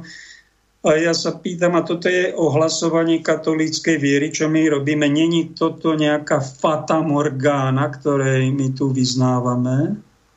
Že strašne túžim, aby bol prezidentom katolík, aj ho tam máme, ale je, to, je toto katolík, to rytier Kristov? Ako on dopadne? Však povinnosť každý biskup, každý kňaz, každý veriaci kresťan v Spojených štátoch má mu povinnosť oznámiť pán Biden. Vraj kolega, vraj kresťan, vraj zbožný katolík, vy budete za podpisovanie týchto zločinov pred Bohom zodpovedný, spolu zodpovedný. On tie potraty priamo teda ne, ne, neiniciuje, nehovorí, len, len súhlasí s tým, nebojuje proti tomu. A toto je viera katolícka, alebo to je odvar z bolavých nôh tej katolíckej viery. Však to je hamba. A naša spoločná hamba. Že my nevyznávame Krista, jeho evanílium, ale ilúziu jednoty, ilúziu katolicizmu, fatamorgánu kresťanstva a demoralizáciu celej planéty. Sme ticho, čušíme, ustupujeme, cúvame, cúvajúce vojsko. A, a ešte túžim, ešte sa klameme, že pán Ježiš, keď príde, že nás za to odmení. Tak nejakých tých pár ľudí, pár evangelizátorov vás vyvádzame z omilu, že to je fatamorgána, dajte na to pozor, je to nejaké vaše zbožné prianie, a môže to skončiť pre vás, čím ste prvý a slávnejší a bohatší a neviem aký, čím viacej tým, týmto pre vás osobne môže skončiť tragédiou a neslávne, pretože pohľad na vás pre normálneho otca, matku alebo študenta kresťana pôsobí nie načenie, ale hlboký smútok. A kresťanstvo, ktoré robí hlboký smútok, hlboký súcit a zadubenosť a mlčanie a divné vzťahy a, a takú skrútenosť a takú skrúšenosť a nenormálnu a neprirodzenú ani žiadna detská radosť, žiaden humor, žiaden boj proti diablovi, proti hriechu, proti vraždám, proti týmto nosatým faraónom, prchatým, lakomým, ale my sa s nimi kamarátime. To je smutné kresťanstvo. To je tá fata morgána, pred ktorou vás varujem. Ja to nezmením týmto vysielaním, ani keby som bol jeden otec šiestich detí za mnou prišiel a hovorí, táto relácia, počúvajte, najlepšie na internete v Slovenskom, najlepšia evangelizačná relácia. Ďakujem, ďakujem. Druhá sestra tu nedaleko mi hovorí, vy by ste mal byť náš kardinál, Pavel. Jo, ďakujem, ďakujem. Tak prichádzajú aj takéto, takéto ocenenia, chvály. Asi vtedy vždy musíme, keď to človeku pohľadí, že, že, snáď máme to ego, aj keď ho mystik by ho nemal mať veľké, ale pohľadí to, poteší to. A vždy si je dobre tak uvedomiť, a to aj keď vás, milé sestry, milí bratia, niekto pochváli, povedzte, pane, to tebe nech je chvála. To, ak je niečo dobré vo mne, tak to si ty. Ďakujem ti, ak som trocha verný, teda tým hodnotám, ktoré sa ti páčia. A potom príde zase nejaký druhý a verejne vám vynadá, že ste bludár, ste nezodpovedný, ste nemravník. Ozaj, a konkrétne som kde je nemravník?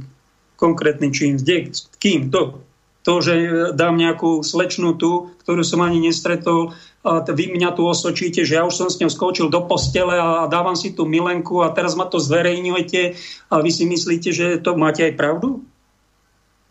No dajte pozor, lebo to sú lži.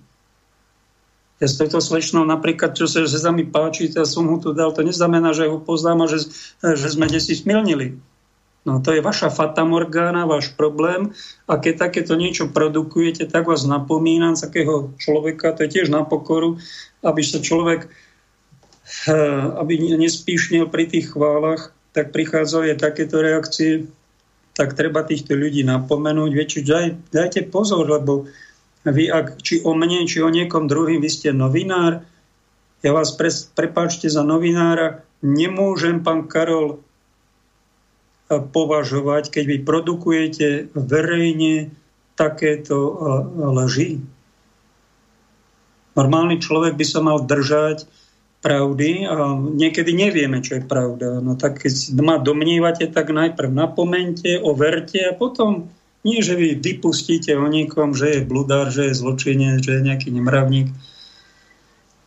A, e, e, dávate vlastne krivé svedectvo, vlastne vlastnú dušu si poškodzujete. Tak sa za vás modlím pri svetých homšiach, pri modlitbách, to robím, napomínam vás, poslucháčom, a hovorím, že aj takíto sú medzi nami, sú, stretáme ich na to, aby sme sa naučili milovať aj nepriateľov aby nás občas vyskúšali naše ego, či sa urazíme, či začneme na nich zjapať, či ich začneme nenávidieť, alebo prejavíme nejakú teda aspoň úctu a snahu a nejaké dôstojné vzťahy a snahu niečo vidieť na tom negatívnom aj pozitívne, možno to, že nebudeme až tak namyslení, keď nás nie chvália, alebo sa stalo to, že raz ma prišiel pozrieť aj na Slobodnom vysielači som ho počul nedávno, chvíľu sa započúvam, nepoviem kto.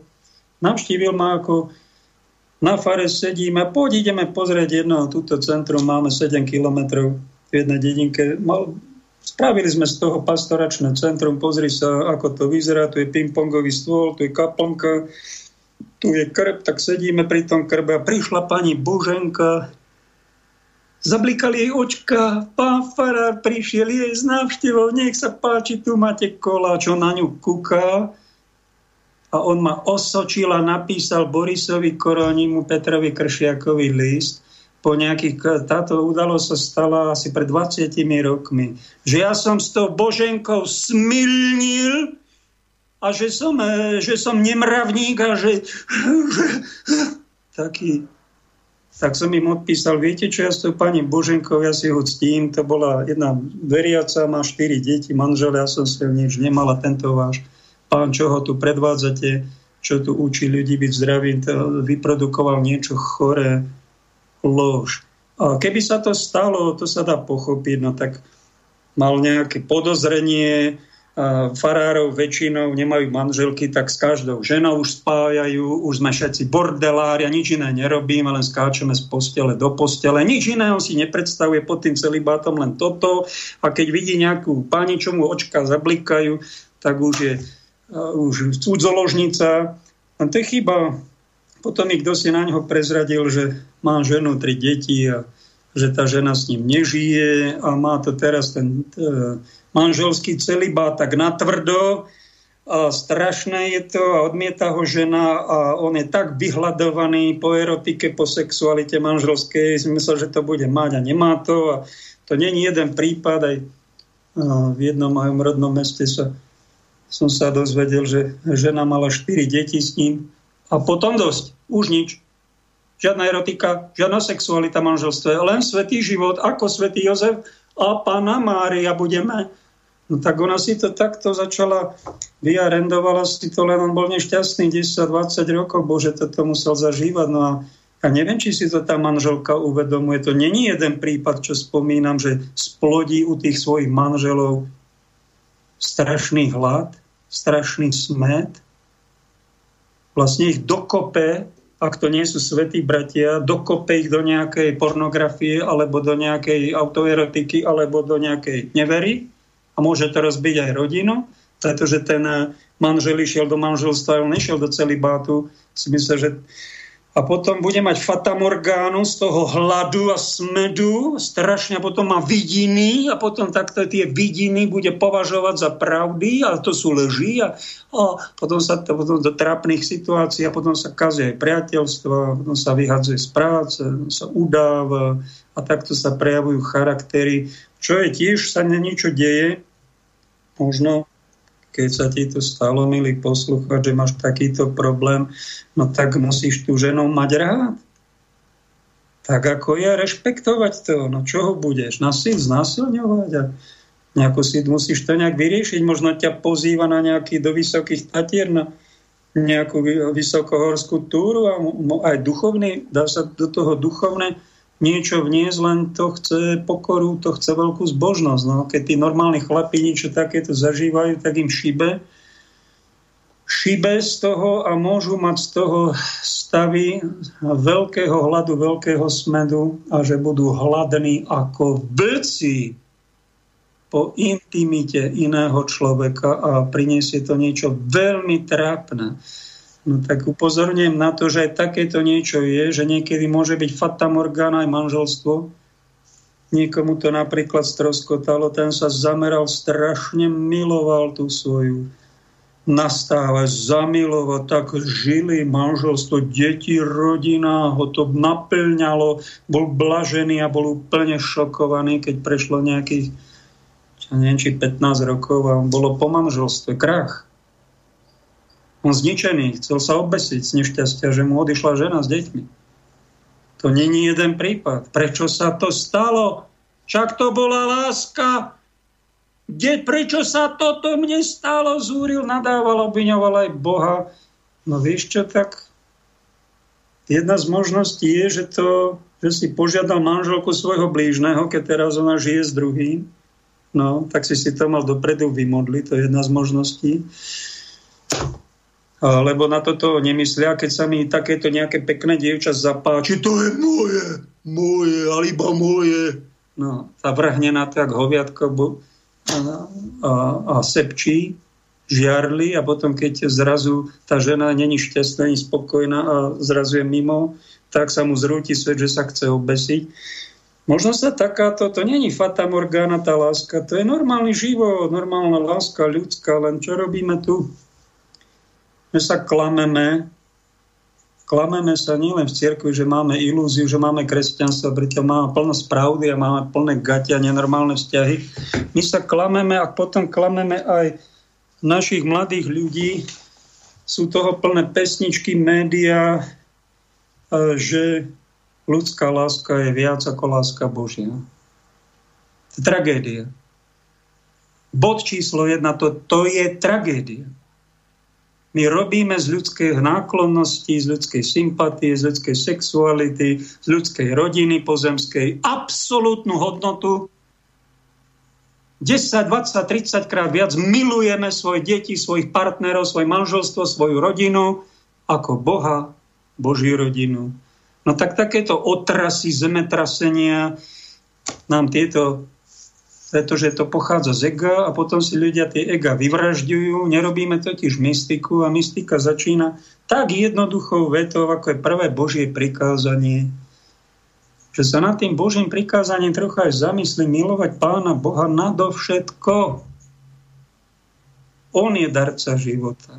On je miliónkrát väčšia láska a krása ako tá najkrajšia žena, ako ten najkrajší vzťah, ako tá najideálnejšia rodina, miliónkrát dôležitejší Boh, nebo, Kristus, Evangelium, bodka a tak ďalej. Toto musíme zdesiť do ticha. Byť na nejaký čas v duchovných cvičeniach, aby sme si to ujasnili. Bod číslo 1. Bod číslo 2. Do času to je všetko. Do času. Nie na vej, do času. Všetko máš požičané do, do času. Služ Bohu, nie diablovi. Tieto dve body len to, na toto nemajú čas mladí, sledujeme, odkojení sme médiami, ktorých sa pícha, prezentuje sláva, pornom sme prepchatí, chlapci, no a potom nás tie duchovné ženy na naše ega vyvražďujú takýmito surovými vecami. Ale preto sa to deje, aby s nami zatriasol život. A to, čo najviac milujeme, to nás potom najviac trestá, ak to není Boh. Dáme pauzu, dáme nejakú pieseň. Jedenácté prikázanie Lásku nezabiješ Tretí pri dvoch býva diabol ktorý boskom zradí. Rozídeným sa to stáva, že sa majú radi. Jedenácté prikázanie lásku nezabiješ. To je kruté zrušiť lásku, ktorá nezomrela. To sa nesmie zrušiť lásku, ktorá ešte žije. Jedenácté prikázanie lásku nezabiješ. Rozseknúť ju na dva máme kusy iba preto, že sa to tak musí na silu rozdelený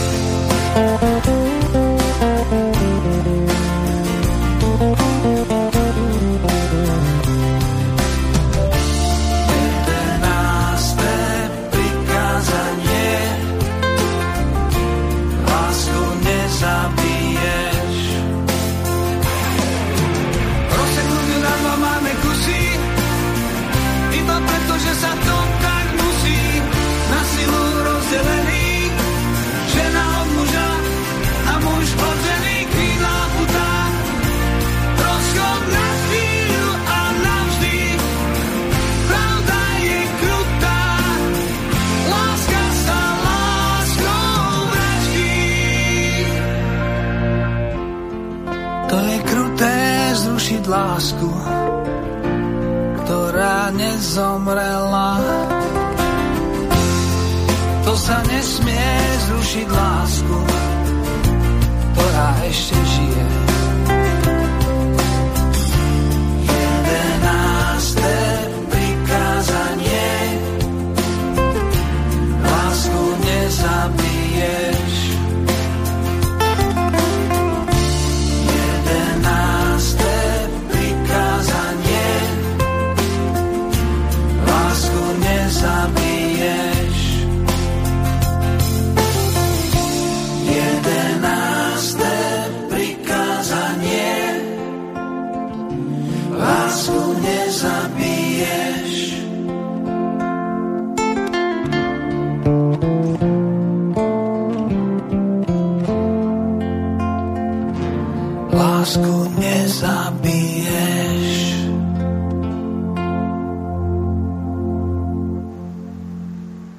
Jedna z najduchovnejších piesní našho slávneho Elánu, 11. prikázanie, lásku nezabiješ.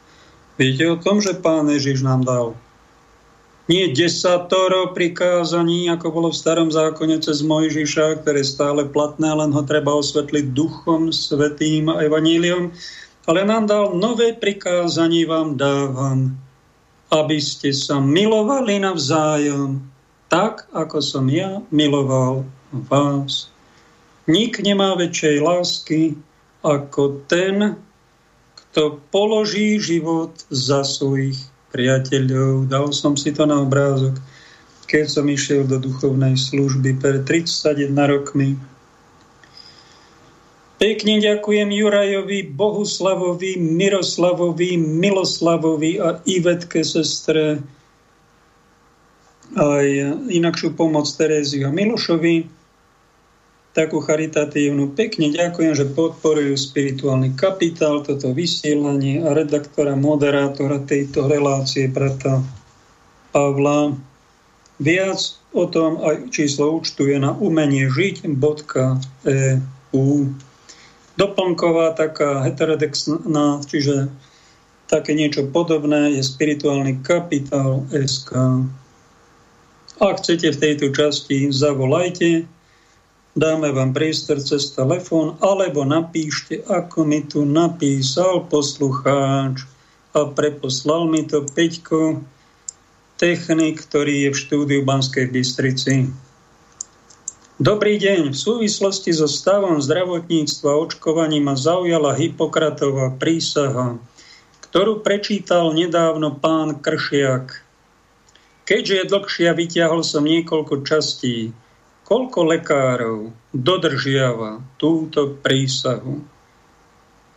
Môžeme povedať, že všetci? Pýta sa poslucháč. Ináč pán Ježiš povedal zaujímavé, neprisahajte. Keď poviete áno, nech to znamená áno. Keď poviete nie, nech to znamená, že nie. Tak jednoducho. Čo je nad to, je od zlého. Čiže pán Ježiš nám prísahu nedovolil.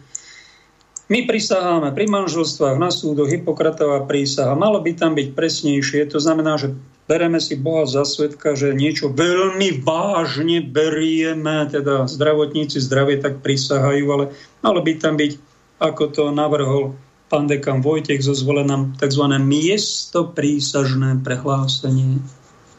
To by bol presný výraz. Nie prísaha, ale tak Hipokratová. Prisahám pri Apolónovi, bohovi lekárstva, pri Asklepiovi, Higei, Panakei, pri všetkých bohoch, to sú, to sú pohanskí bohovia, bohyniak, spôsob svojho života zasvetím, toto je už lepšie. Podľa vlastných síl a svedomia úžitku chorých a budem ich ochraňovať pred každou krivdou a bezprávím. No tak toto je vyslovené už nebo na zemi. Vtedy. Ani prozbami sa nedám prinútiť na podanie smrtiaceho lieku, ani sám nikdy na to nedám podnet. Nijaký žene nepodám prostriedok na vyhnanie plodu, predstavte si. Pred Kristom, Hippokrates, pre lekárov, nádhera. Nejakej žene, e, svoj život, svoje umenie vždy budem chrániť v čistote a udržím ich bez akejkoľvek viny. Nech vkročím do akéhokoľvek domu, vôjdem tam len s úsilím pomôcť chorým a budem sa vyhýbať každému podozreniu z bezprávia alebo hociakého ublíženia. Zrieknem sa túžby po zmyslových pôžitkoch, či so ženami, či s mužmi, či so slobodnými, či otrokmi. No tak ten Hippokrates podozrivý zo svatosti, ako Sokrates, ešte pred kresťanstvom ak budem túto prísahu dodržiavať a poriadne spĺňať, nech sa mi dožičí žiť navždy šťastný, nech sa dožijem úcty všetkých ľudí a nech sa radujem z plodov svojho umenia. Ak ju však poruším či poškvrním, nech sa mi stane pravý opak, píše nám poslucháč Milan. Ďakujem, to sme tu ešte nemali, Hipokratovú prísahu.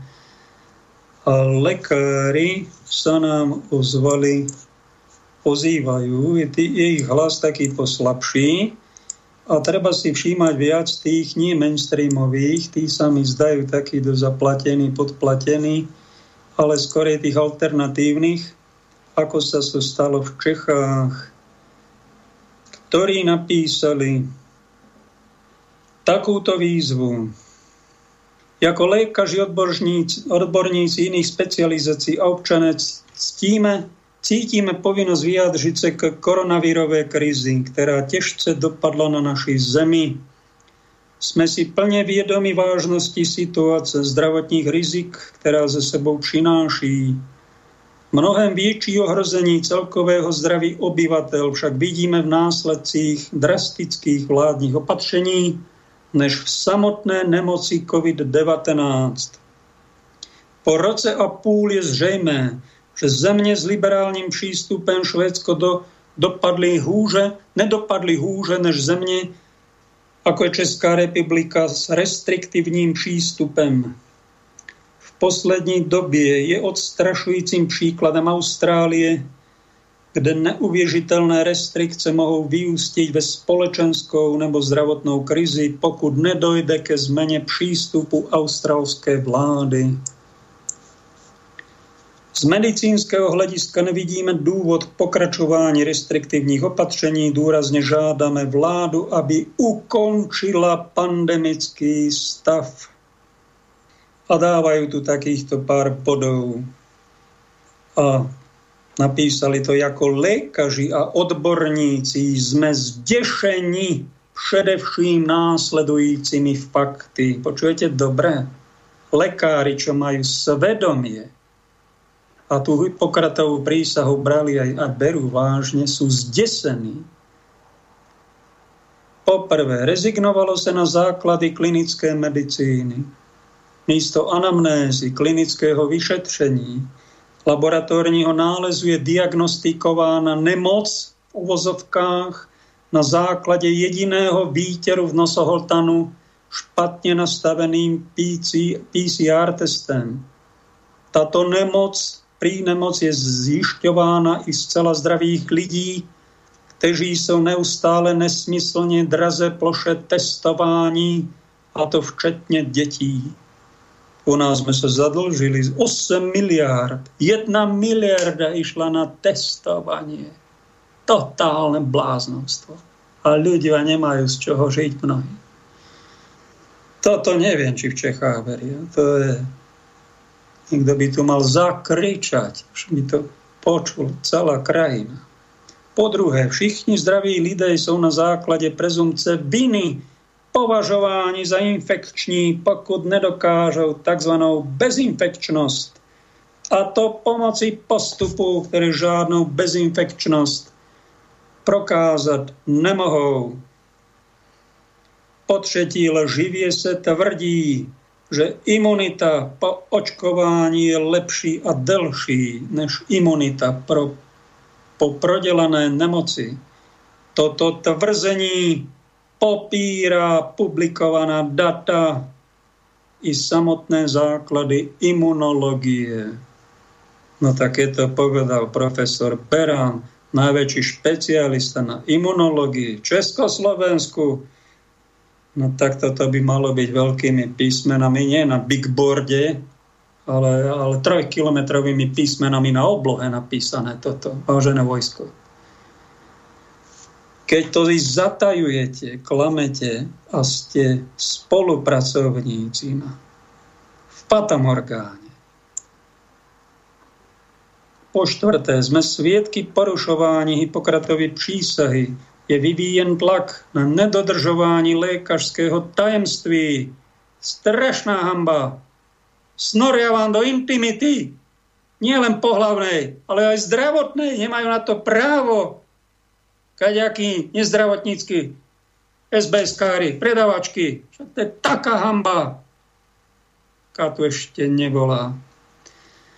Restriktívne opatření sú zneužíváni proti zákonom lidskosti. Lékařská etika dostáva vážne trhliny. Sú porušována doporučení VHO dalších autorít, včetne verdiktu soudu. Po páté, od počátku jsou návrhy na levnou léčbu odmítány bez bližšího zkoumání a čekání na všespásnou vakcínu. Áno, kulce tej vakcíny, vážení, toto si zapamätajte, to povedali odborníci v Čechách a pridávajú sa niektorí jednotlivci. Páni doktori na Slovensku, tu neúctievame trikrát svetého Boha ale už nejakého bôžika, ktorý aj Mohamed, aj Budha, aj Manitu, aj Shinto. A to všetko to, takého bôžika. A toto je ešte niečo dôležitejšie ako tí bôžikovia. Svetá vakcína. Krava, v ktorej sa ideme kláňať, vzývať. A čo je najpodstatnejšie, zabudnete na Ježiša. Pretože vakcína vás zachráni. Kretéň by im mal niekto povedať. Vy sa nehambíte volať kresťanmi. Toto vy verejne robíte. Viete, kto by vám pomohol? Ja by vám povedal. To takýto Paľo Pakoš, takéto revaním a takéto humor, to by toho nepomôže, ale pomohol by vám taký pán Mikas, ktorý vraj katolík. Treba za ním ísť a povedať, pán Mikas, zachránte tento národ. Zachránte ho. Rúškami ho nezachránite ani vakcínami, ale viete, ako by ste ho vy zachránili?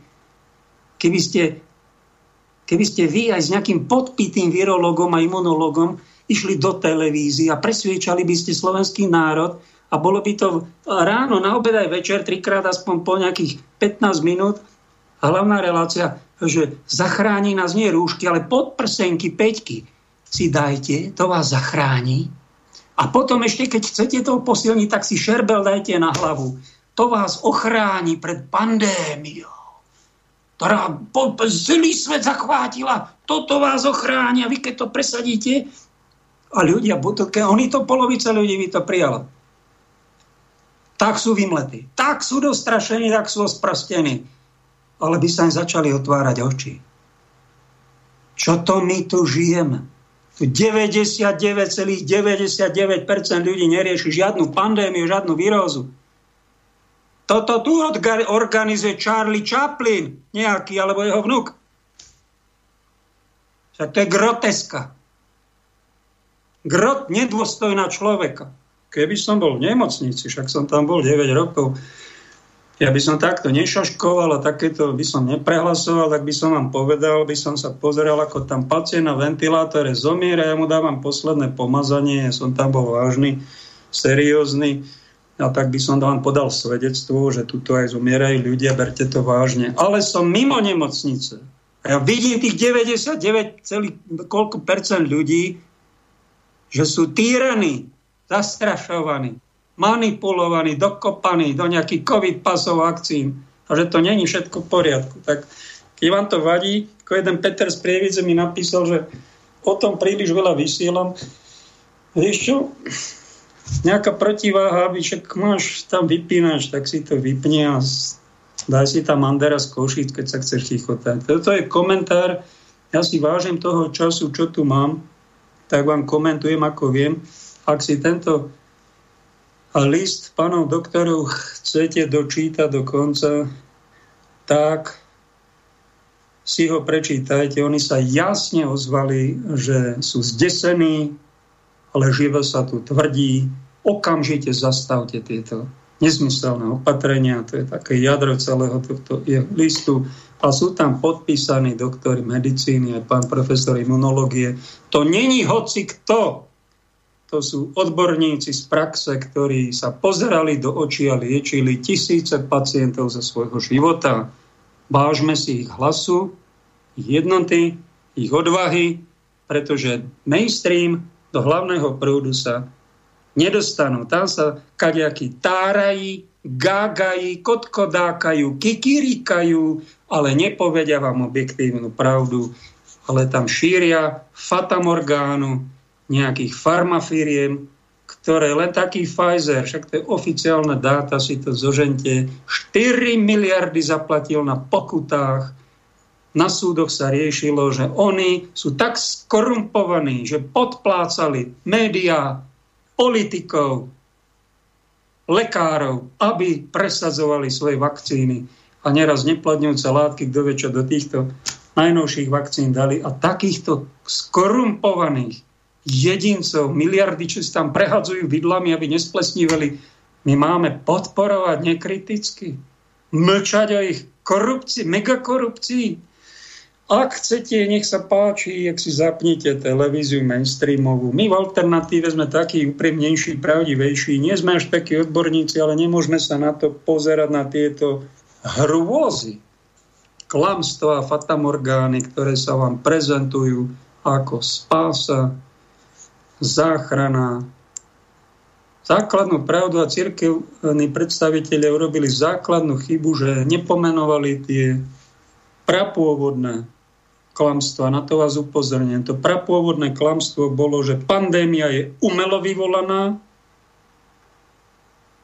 na padnutie ekonomiky, to je 8 miliard len na našom malom Slovensku, celosvetovo, to sú bilióny, ako oni zadlžili štáty a ako majú miliardiové zisky na vakcínach a, a narvo, narvať nám chcú covid pasy. Jeden doktor z Čiech to povedal úprimne jasne. To, že budete mať covid pas, to vôbec neznamená, že ste bezinfekční. To len znamená, že ste poslušná ovca systému. To je celé. Povedal to stručne, jasne, prorocky a dodržal Hippokratovú prísahu a povedal vám pravdu, všetko ostatné fatamorgána. Vyberte si, či chcete žiť v klamstvách, nech sa páči. Ja vám to odporúčam radšej tú ušu cestu.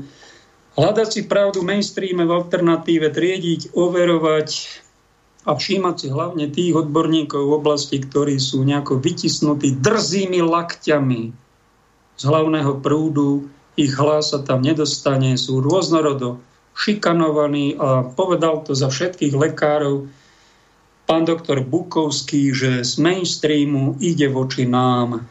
Čo ako by sme boli odborní? Posmech.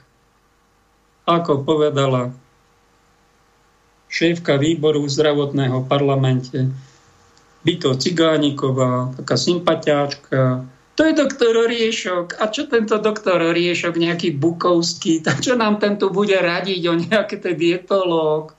Čo by dietolog? To je treťotriedný šašo, však to povedal pán Matovič o ňom hneď, keď začal niečo kritizovať. To je treťotriedný šašo, doktor Riešok.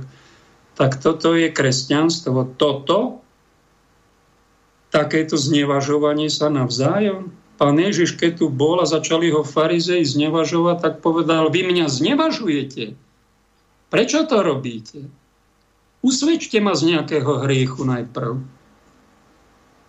On sa bránil. On nečušal a nešiel sa modlikať niekde. Povedal im to. Konfrontoval sa s nimi.